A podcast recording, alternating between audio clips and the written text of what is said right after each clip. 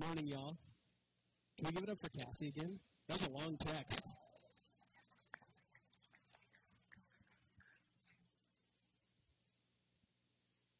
All right, if you've got that Bible, keep it open to Acts chapter 2. First off, before we even move any farther, parents, you're killing it right now. Way to go. Hey, kiddos, you guys are doing amazing. Way to go. Hey, if you're a parent and you're not used to the family style church deal, uh, know that Wiggles, Giggles, totally fine, and it does not bother anybody except you. We love this. We are family here. Uh, if you know you want it, there's a room right in the back where you can catch a little video of what's going on here. But I like the kids here in the room. That's why I have a microphone. I can talk over them, so don't worry about them. You're doing great. Hey, You're doing great too, giving me time. We're super all set up. fun. I know. I was like, I ran through my intro. Jeff, I I moved your music sheets, but I'm I'm hoping the wind doesn't carry. They- They all out of order, mixing them up. yeah, Worship roulette. yeah, no doubt. Well, hey, if you don't know either one of us, I'm Bert. This is Steve. I hope Lee Welcome to How to Kill. All right. Oh, sorry. I know. That's an inside joke. We have to get to talk in front of people today. Go ahead. I hope lead Anthem Ventura. Steve, you help lead Arise Ventura. What are we doing this summer? Man, I'm excited that we're get, we're gathering together. Um, really, not just showcasing unity, but honestly, like centering our hearts at the very same time for the very same thing. I feel like God has uh, just clearly called both of us to, to the place of saying we want to revisit and rethink everything that we're doing as churches and as the church in Ventura. So this is just a good moment for us, and I'm looking forward to the next couple months. So over, yeah, the next couple months throughout the summertime, you're going to be seeing a lot of different people here. Uh, you're going to be not only hearing from Steve and I as we switch off teaching together, uh, you're going to be seeing uh, our different elder couples kind of hosting you guys, shepherding moments. You're going to see different uh, members of the, the worship team, the tech team cycle through. We're basically stacking hands wherever we can. So it's going to be fun summer. And I would just encourage you, I know Sherry mentioned it earlier, I would encourage you, if there's someone you don't know, uh, take it upon yourself to get to know them. There might be someone from another church that you don't know, but also both our churches are very different churches than we were a year ago. That's true. We've learned people who've left, who've moved, we've welcomed new people in the family. There are those of you who've actually never been in a big gathering. You've only kind of engaged with us when we've been on Zoom or in backyards or doing a small thing. And so if you don't know someone, take it upon yourself to go and get to know them. Sure. So we're going to be spending the summer in Acts chapter 2. Acts chapter 2, like Cassie was reading for us, seems to be this really pivotal moment for the church where the first bit of form starts to take shape. And we are honing in on this key word, which is, anyone know? Devoted. Way to go. We are honing in on that keyword. What was the church devoted to in and out of season, no matter the time, the place, the politics, the culture? What was and what is the church devoted to no matter what? We're doing this series because after quite a disruptive year, we're taking uh, uh, this summer to reorient ourselves, like Steve was saying, around what it is that God is asking us to do. Now, one of the things this global pandemic has done for our churches, and just about every church I've ever I've come into contact with over the last year, is it has exposed a lack of discipleship. How do I know? All it took is one little global pandemic, and every church I know shrunk by half. Now, some of it was a slow bleed, people ghosting, people moving, people slowly fading into the background, and some of it was the immediacy. This is too hard. This is too hard. It's too hard to engage. I'm isolated. I'm lonely. I feel disconnected, disengaged. I don't have the tools to do this without this. Now, Steve and I and the rest of our elder teams looked at that moment with some despair, but also, I think, an opportunity. As we're coming out of the season and coming into a new season to go, how do we actually build churches? How do we actually lead into a moment, lead into a future church where a global pandemic does not affect us? How do we do that? Because if I'm being honest, our church is getting 50% of that. And some of us are out of school for a little while. 50% is what kind of grade? Yeah, that's enough. That's not great. It's not great. But we see it as an opportunity to build back something different. That's some of the why. Why you're stacking your own chair, bringing your own coffee, why we're doing family style. We're intentionally doing simple gatherings here. We want to make sure the stuff we're building back is the stuff that God is asking of us. One of the questions I ask my church quite a bit is where are we looking for the kingdom without the king? Meaning, what are we, where are we looking for attributes or benefits or features of life without God, without God Himself? We ask this all the time. Because all the time we are searching for things that Jesus promises to deliver to us when we make this end run around Jesus. It's easy to point that question to like those out there like, where's our world searching for the things of the kingdom without the king? But I think what we have this summer is an opportunity to actually look inward a bit and go, where are we as the church, as Jesus followers, looking for the things of the kingdom without the king? What if we were so bold to ask that question of ourselves? I think a few things come to mind, especially taking into account the uh, moments that we've had in culture over the last year and a half. We've not only had a global pandemic, we've had a, an election that was, might I say, contentious. We've had uh, a few moments where racial injustice and reconciliation has come to the forefront. I could go on and on. And in all of these, it's elevated these moments where we have been looking for the things of Jesus without Jesus himself.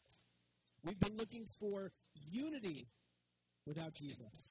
And unity without Jesus looks like glossing over differences rather than genuinely caring and sacrificing for one another. We've been looking for diversity without Jesus. And diversity without Jesus is just tokenism rather than legitimate reconciliation. We've been looking for justice without Jesus. Justice without Jesus is virtue signaling and saying, I'm good. Look at me. I'm in the right camp. I believe the right thing. Rather than genuine sacrificial love. Real justice will cost you something.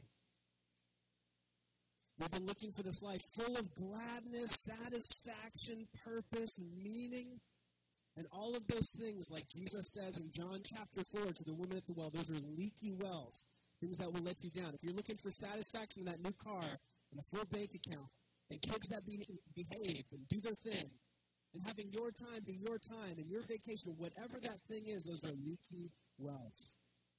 Versus satisfaction in Jesus is eternal living water that satisfies and never runs dry. Here's the truth. In all of us, we are looking for a version of utopia. Something to be made right. The world to be as it should be. I don't know what that looks like for you in a world where everyone drives electric cars and recycles. In, in a world where everybody gets along and no one has any differences. In a world where there is no poor, there is no rich. Whatever that thing looks like for you, we're all looking for it. We all have this hurt sense of injustice in us. We look around our beautiful, amazing city, and we know something is missing. We want that world, we want that kingdom without going to the one who promises life life to the full. Who promises our ultimate good. Who promises redemption and restoration of all creation. You want to know why we as Christians have had a hard time this year? It's because we're looking to things other than Jesus. Jesus never promises ease and comfort. We should actually expect it. Peter says we should expect those fiery trials. This is why we're doing this series. Because we're huddling back together, discerning, hearing from the Holy Spirit, praying, planning, strategizing about what is next for our two churches. We want to make sure we are building on a secure and solid foundation. Not like the sand that washes out and changes with time, but the solid rock is Jesus. So that's why we're starting with the most fundamental thing that we can be devoted to is Jesus himself. That's it. That's what our kids have learned. And if you take nothing else away from the day today or what Steve's about to say, take that away. We as a church are laying the foundation of being devoted to Jesus. Let me pray with me real quick. Father, would you help us in this? Holy Spirit, we pray that you would work the way that only you can.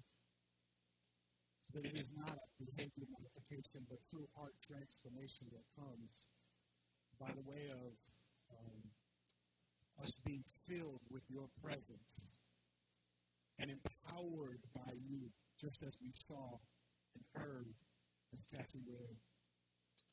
And now, as we turn to your word, God, we are confident that that is how you change us. You transform our hearts.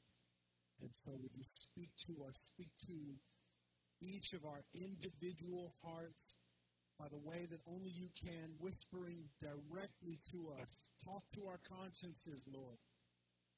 And also speak to us as a church. We want to be united even in our, our, our hearts. Uh, contrition and uh, calling back to you. So would you just help us, Lord? And, and we invite you in this moment. in your Son, Lord Jesus' name that we pray because we know that we can ask for anything in his name and you'll do it. Amen. Amen.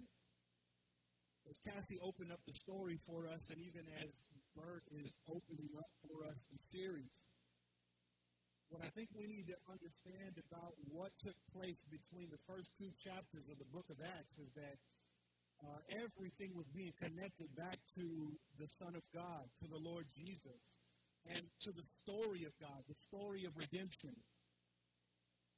That what you see at Pentecost is that following the life, the death, the burial, the resurrection, and the ascension of Jesus Christ, Peter calls everyone to understanding that this is the fulfillment of what you've always longed for. Of all the things, all the kingdom things, all of the desires that your heart has been set on from the beginning, this is the fulfillment of that. They had long since desired a king. They wanted a king just like everyone else. They wanted a king like all the other nations. They wanted that king to provide them safety from other nations. They wanted salvation. They wanted freedom from exile. They wanted freedom from slavery. They wanted justice. They wanted fairness. They wanted goodness. They wanted to be known as the people of God. They wanted power. They had long since wanted all those things.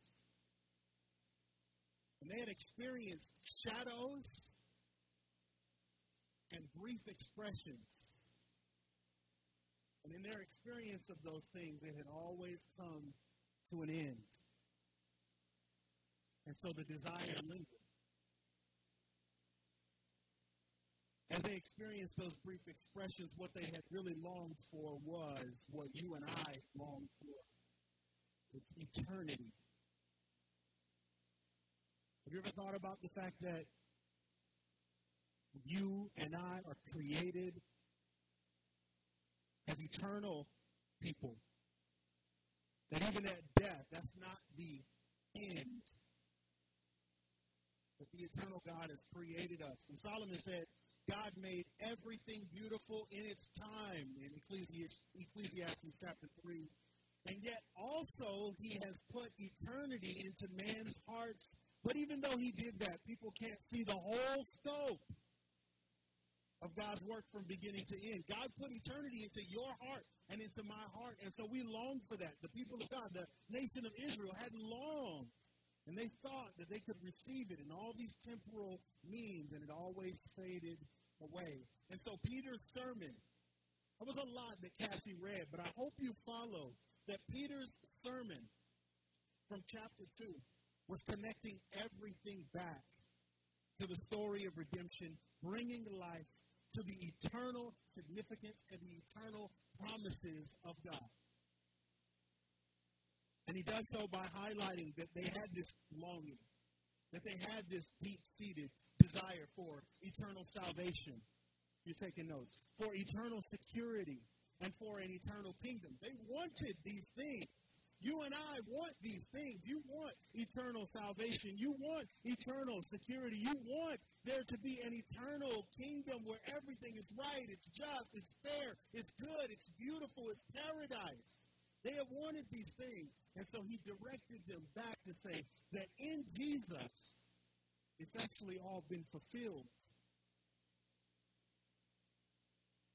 And you have unawareingly pursued the kingdom without pursuing the kingdom. You've gone for these things, but you haven't realized who it's all about. In verses 14 to 21, when, when Peter first started, he said, These people are not drunk. It's only, it's, it's 9 o'clock in the morning. Somebody said amen to that, right? He's just appealing to logic. They're not drunk yet. That's not what's happening here. But this is what was uttered through the prophet Joel. And what you have in verses 17 all the way down to 21 is a word for word quotation from Joel chapter 2. Something that had been told to the nation hundreds of years prior. Something that they had always heard of and longed for. And he said, It's been fulfilled, but it's fulfilled in Jesus. Now, what was Joel saying? In the last days it shall be that God declares that I will pour out my spirit on all flesh. I will pour out my spirit on all flesh. Not just one people, not just one tribe, not just one nation. I'll pour out my spirit on all mankind. He's saying that the outpouring of the Spirit is connected with the eternal salvation that you want. The salvation you're looking for is actually going to come to every tribe, tongue, and nation. Now, Peter, you got to remember, is with the rest of the 11, and they've actually received the gift of the Holy Spirit prior to this. And what happened? They looked around and they realized wait a minute, Jesus' last words to us was that we were going to receive power and we were going to be his witnesses to the ends of the earth.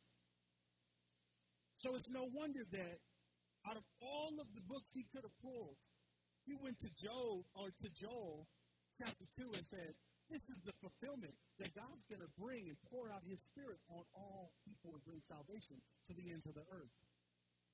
That a new age had arrived or arrived. The last days have been inaugurated. He's saying this is the fulfillment that today, uh, in your hearing, you'll see that. I think one of the key things when you think about the longing for salvation, he says, and God had said, even hundreds of years before, that salvation, eternal salvation, is available to all who call on the name of the Lord. That's why we take time to talk to the kids up here. That's why uh, we spend time to work through centering the message on a big gospel call and a cross centered and a Jesus focused proclamation because everyone who calls on the name of the Lord, it doesn't matter what you've done, doesn't matter where you've been, doesn't matter where you're from, will be saved. And he said, For all who call on the name of the Lord. That's quoted numerous times over the New Testament. Some of us know Romans chapter 10, and you know it by heart. It's all who call on the name of the Lord. And it's told to us multiple times that the name of the Lord is actually conferred on Jesus. Yeshua, which means is salvation, which means the deliverer. So the, the name of the Lord, even in the name of Jesus, there is salvation. You think about Matthew 121, and they will call his name Yeshua. They will call his name Jesus because he will save his people from their sins. You've been looking for eternal salvation, and you can't find that in politics. You've been looking for eternal salvation. You won't find that in resources, in money, in power, in respect, in fame. You won't find that in comfort. You've been looking for eternal salvation. Even in your religion, Peter says, but you missed the point. It's in Jesus. He quotes Psalm chapter 16, and he talks about eternal security. In Psalm 16, actually, it's directly quoted in verses 25 to 28 in chapter 2. And it tells us the Lord is always before me. Always. Not sometimes. Not used to be. Not will be. The Lord is always before me. That's eternal security. He said he is at my right hand. Not he was at my right hand. That's eternal security. He said, My flesh will dwell. My flesh will dwell in hope. For you will not abandon my soul to Hades. You will not let your Holy One see corruption, eternal security. And you know what Peter said? Look down at your Bibles. Brothers, verse 29 says, I may say to you with confidence about the patriarch David that he both died and was buried, and his tomb is with us to this day. David longed for all of this eternal security. David died and he's dead to this day, is what he said. He said the fulfillment of this is Jesus. He even calls David a prophet and said he was speaking and foretelling us about who? About Jesus. Eternal security is eternal life. That's what we want. That's what we desire. And it only comes through the resurrection. Not just that you and I are raised, because we will be, but that Jesus Christ was raised from the dead. So you want eternal salvation, you want eternal security. They're found in Jesus. And guess what? You've always wanted an eternal kingdom. You to study verses 32 to 35. It just talks about David being, uh, you know, in his psalm from Psalm 110 and hints of 2 Samuel chapter 7 and from Isaiah chapter 16, all these things that essentially told us that there was a promise that was given to David that his throne would never cease and there would be one who rules on it forever. That was a promise from God. That's an eternal kingdom. That's where justice reigns for all times, and there's always goodness. And guess what? And guess who? That is fulfilled in. Can y'all say it? It's in Jesus. Jesus is also called the son of David. You look at Matthew's genealogy in chapter 1, where I just read from a second ago in verse 21. The first thing that you see as soon as the Gospels open up, Matthew 1, verse 1, that Jesus came from and is son of David, from David's family line.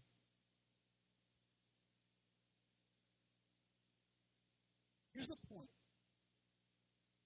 As we talk about being devoted, and as we desire devotion, as you maybe even think about your morning devotion, we need to remember that if we devote ourselves to Christ, all those other things come to fruition and play.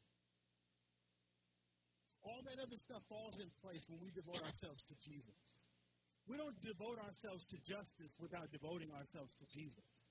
We don't even devote ourselves to prayer. I know people who pray 10 times more than you do, and they don't devote themselves to Jesus. And so the words are uttered, but the Word of God tells us that it hits the ceiling and comes back down. There's no fruit in it because their heart is not devoted to Jesus. We don't devote ourselves to fellowship just so that we can party and partner with each other. We devote ourselves to Jesus. If we, if, if we devote ourselves to Christ, then everything else falls into place. And I think as we go, for Peter, Jesus brought salvation and blessing, both present and future. And that meant something, and we saw the fruit of something. But for us today, oftentimes we can sit back and say, yeah, well, I get that. Things are just not as good as they ought to be. I wish it was like it was back then. So we want to fight that. So I've got the bad news. Steve's got all the good news today. I've got the bad news today.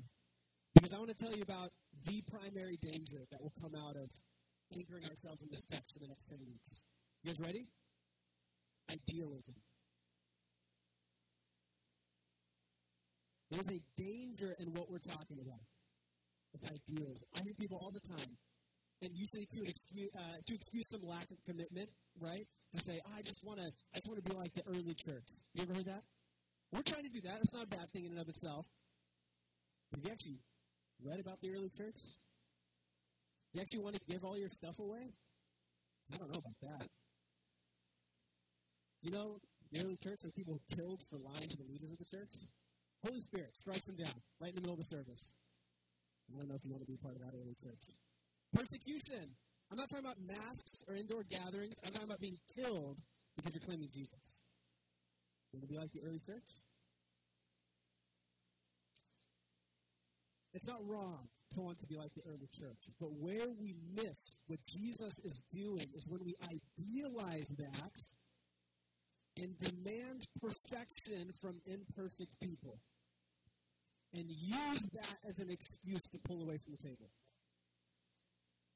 When we demand perfection from the imperfect and we take on Jesus' job to build the church, is where we get into trouble.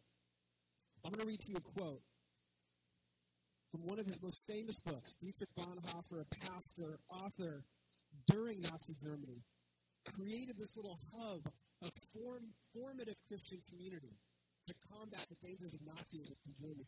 That's a long quote, but track with me. He talks about the dangers of idealism in the church.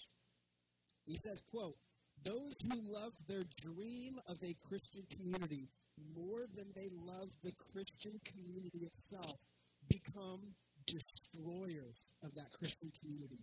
Even though their personal intentions may be ever so honest, earnest, and sacrificial, God hates this wistful dreaming because it makes the dreamer proud and pretentious.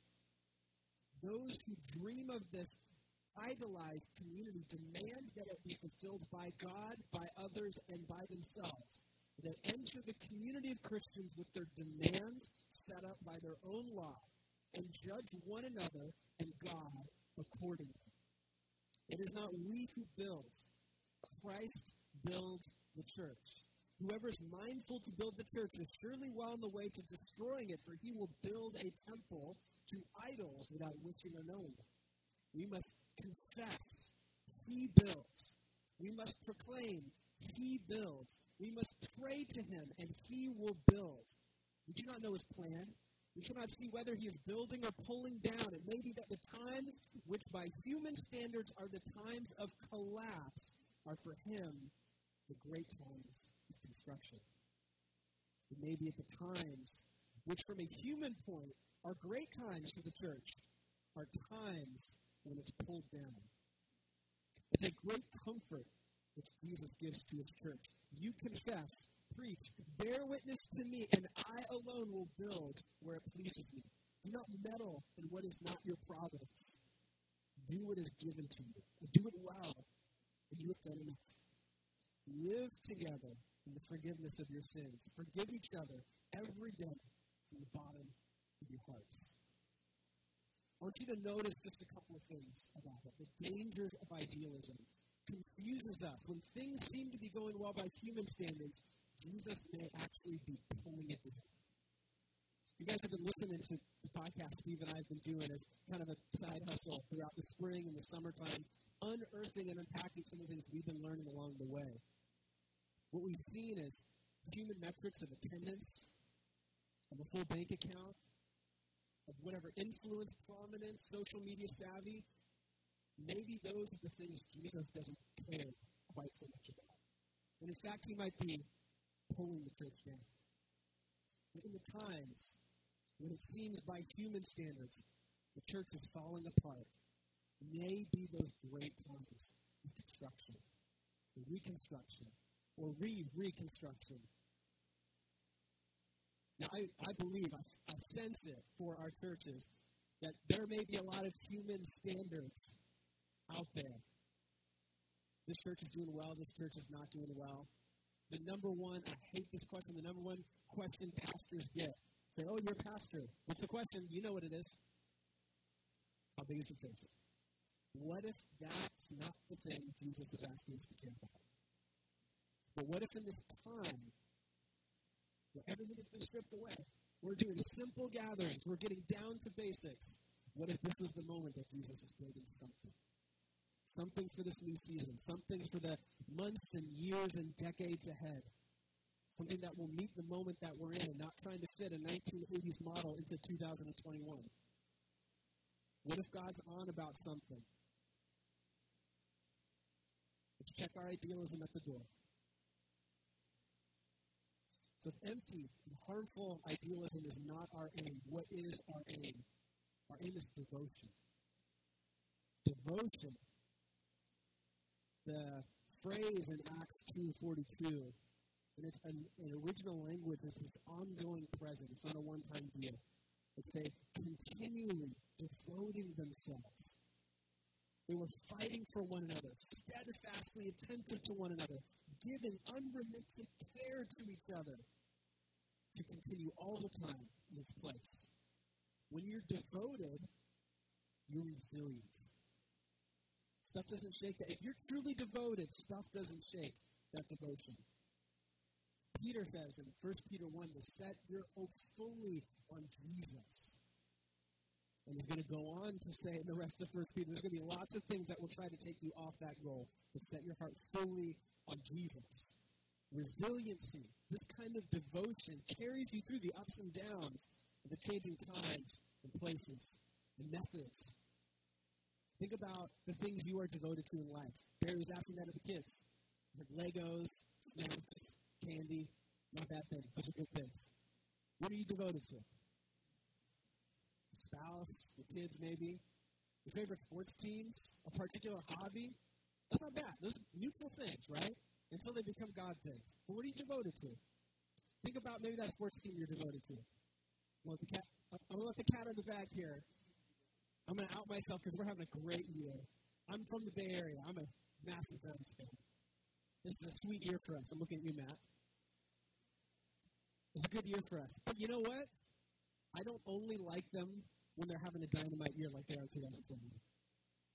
I like them when they've blown it for the last eight years. I still follow them. What's you follow a baseball team? They're not doing so well. What do you say? It's a, it's a rebuilding year. It's a rebuilding year. We got some new, got some new, new guys up in the farm. It's a rebuilding year. I'm devoted. I'm committed. I'm still watching the games. So I know they're going to lose. I'm devoted. They're losing, their failure, is not shaking my devotion. I don't hop on another bandwagon because they're doing better. Think about your favorite stores, your favorite restaurants that maybe you've, I feel like I've kept Prospect alive during COVID.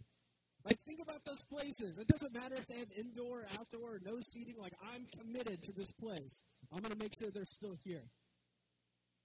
But Peter says, set your hope fully on Jesus. This is what he's getting at. No matter what. When Luke describes the disciples, they were devoted first and foremost to Christ. No matter, you read the book of Acts, things are going to get a little dicey for the early church. Their devotion continues. The early disciples were devoted to all these things that we see the apostles' teaching, community, meals together, communion, prayer, worship, generosity, all these things because first and foremost they were devoted to Christ. All those things that we're going to talk about for the next nine weeks are a means to an end. Community is not the end. Jesus is the end. Generosity, the Bible is not the end. It's a means to an end. And the end is Jesus himself. We idolize the method and we forget about the man. Big church, house church, program church, simple church, Small groups, no small groups, Sunday service, music, sermons, whatever. It's about Jesus. That's what we're getting at today. It is all about Jesus. We're devoted to a lot of silly things in our life. And the truth is, we make time for what's important. So part of today is a bit of an invitation. As we're setting our course, as we're charting this course as two churches coming together, we're charting our course towards Jesus. Which means we prioritize Jesus, we make time for Jesus, we engage with Jesus. He's not the afterthought, he's not the one hour Sunday thing. He's everything. He is our lives. We're devoted, even when it's hard, even when it's frustrating, even when I'm reading parts of the Bible I don't understand. We're devoting ourselves to Jesus. This is the model we have here in Scripture. It's good enough for them, it's good enough for us. I want to close with giving us that invitation, but I don't want us to miss the, the real truth about it. Anytime there is a extension of grace and an invitation, um, there is also usually challenge. Challenge.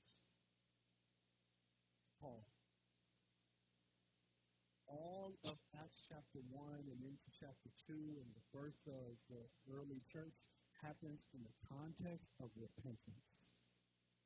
Okay? It happens in the context of repentance. Some of us don't like that word, but I hope that just as we prayed earlier in, uh, at 9 o'clock, I remember Barry praying because I had just confessed sin and said, I'm not worthy. And I've been checking my heart because I need to call everyone to repentance. And I'm like, I need you guys to know this about me. And I remember what Barry said is, God, thank you for the gift. Thank you for the grace of repentance. It is beautiful. And I just felt encouraged by what uh, we, we meditated on from Romans chapter 8. So I, I, I hope that you do begin to appreciate the grace that is repentance and that there's no condemnation for all who are in Christ. That is still true. But it's also true that the grace God gives us is in the context often of repentance. In verse number 36, here in Acts chapter 2, after Peter has gone through Joel and he's talked through a couple of the Psalms and he's hinted back toward what was in Samuel, Peter says, God the Father gave all of his titles and all of his authority to Jesus. He fulfilled everything in him, and you crucified him. That all the things that you've been longing for and all the stuff that you want was fulfilled in him, and you killed him. And hearing this, the Bible tells us that they were cut to the heart. More literally, they were cut and pierced in the heart. That it, it deeply penetrated their hearts to the point of conviction. There will be another time in a couple of chapters in Acts chapter 5 where Peter preached a similar message, and here's what he said. He said, uh, you know, God raised Jesus, whom you killed by hanging him on a tree, and God exalted him at the right hand and as Savior to give repentance to Israel and the forgiveness of sins. And some of your Bible translations, right there in Acts chapter 5 and verse 33, also says they were cut to the heart, but it's a totally different word. With that one, they were enraged. They became furious. That a message with a passion that's so straightforward like this that would come toward them and their hearts were impenetrable. I don't know how familiar you are with these two sets of language, but the Bible talks about our hearts as stone and as flesh. When you think about a heart of stone, it's impenetrable. If the truth of God's word may come to it, but doesn't quite pierce in, doesn't cut in.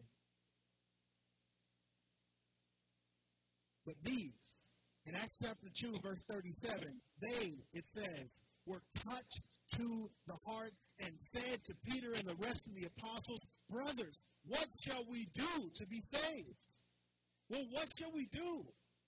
Conviction came.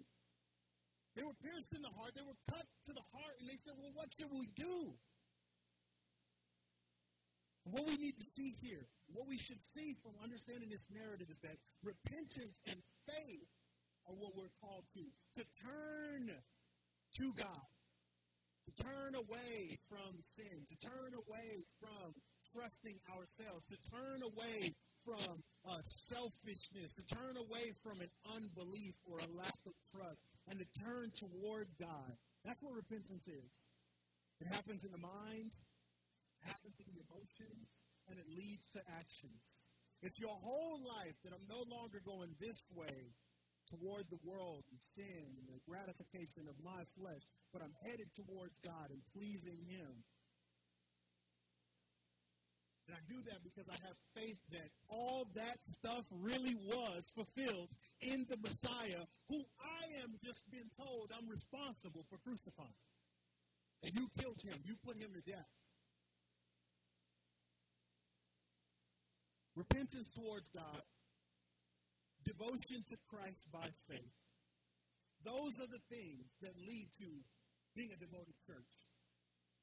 Being filled with the Holy Spirit, having His gift. Experiencing his, his power, forgiving each other the way Dietrich Bonhoeffer said, forgiving each other every day is only going to happen because you experience the forgiveness of God. And you repent and you turn to him. And this is a gracious invitation. But yeah, I know it is challenging.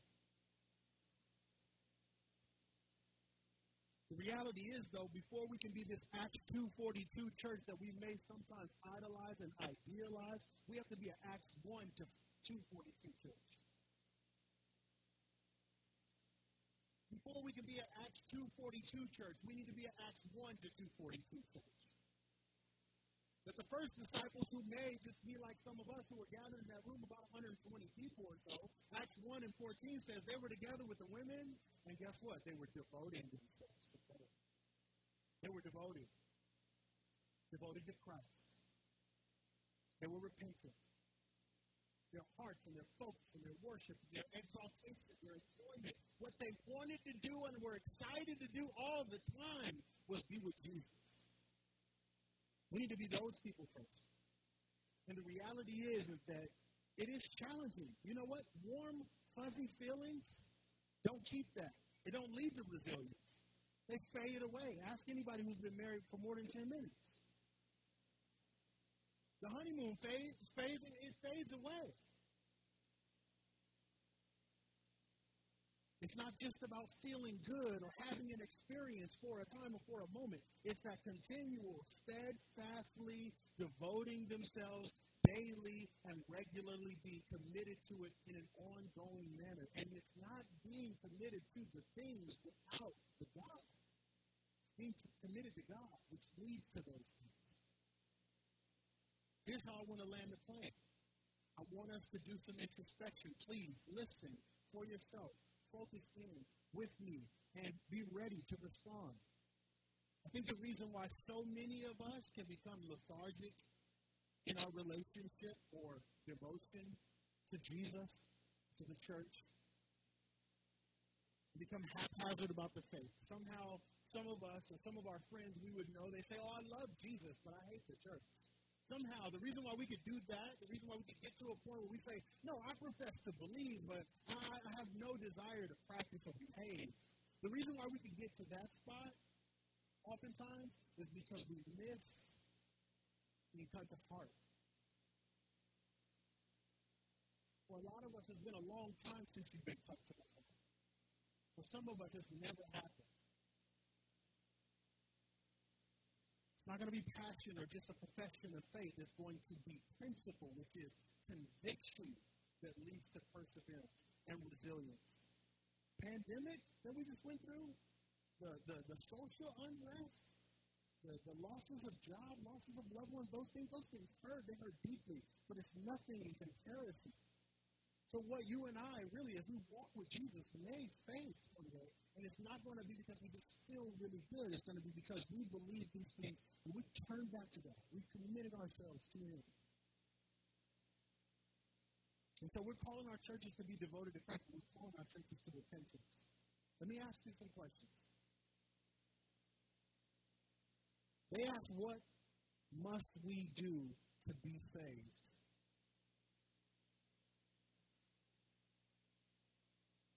I think in that question, we have to ask ourselves, what is God calling me? What is God calling us to turn back to Him? Maybe it's unbelief, some form of unbelief. I don't quite believe that the Bible is true or that it's God's Word. I don't believe that Jesus is the Savior or that He's the only way. I don't believe, I don't believe, I don't believe. Maybe that's what you wrestle with. Or maybe it's some sin that you think is so bad that God could never forgive you for it because you can't even forgive yourself. Or some sin pattern that you feel like you just can't break. It could be unbelief, it could be sin. It could be just ingratitude. God is good, but like it's not really that big of a deal. I don't know why you're screaming, Steve. I don't know why you're so passionate about that.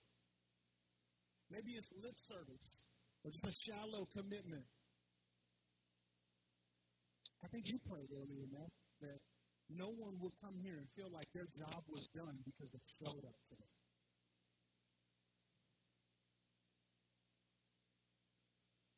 First said we may lack devotion because we make time for what's important, and Christ is not that big of a deal in your life. Maybe, maybe. Whatever it is, God is calling us to repentance, and He's calling us to, to, to, to, to back to Himself. It doesn't matter what it is. Repent and believe. In the biblical narrative that we just read, the language for that is call on the name of the Lord. Call on the name of the Lord. We all have an opportunity each day, every day, to call on the name of the Lord. And that's something that we need to perpetually do. If you feel like, oh, well, I've repented before and I, you know, I've kind of, I've been there, I do want to remind us that repentance is part of our lives and it's an ongoing thing. That repentance and faith, Spurgeon would say, are actually twins. They're born together and they live together for as long as the person as long as the man lives in Christ. Repentance and faith is something that we do all the time. It's got to be that at all the time. And it just is called on the name of the Lord.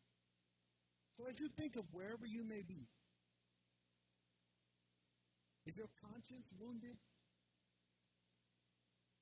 because of something that you've done, or something that you believe or don't believe? Offer it to the wounded Christ. Has your heart been pierced? Have you, have you been cut to the heart? Is your heart pierced and bleeding? Offer it to the hands that are pierced and bleeding for you. Call on the name of the Lord. The Lord Jesus is merciful and he is compassionate. That's the character and the nature of God. We can call on the name of the Lord. Jeremiah would say, Great is his faithfulness. His mercy and his loving kindness begin afresh each day. It's new every morning. And it's good for a young man to be under discipline, for it causes him to sit apart in silence beneath the Lord's commands, to lie face downward in the dust. Then at last there is hope for him. Why then should we, mere humans as we are, murmur and complain whenever we're punished for our sins? No, let us examine ourselves instead and let us repent and turn again to the Lord. Let us lift our hearts and our hands to Him in heaven, for we have sinned, we have rebelled against the Lord, and He has not forgotten. I want us to do that even now.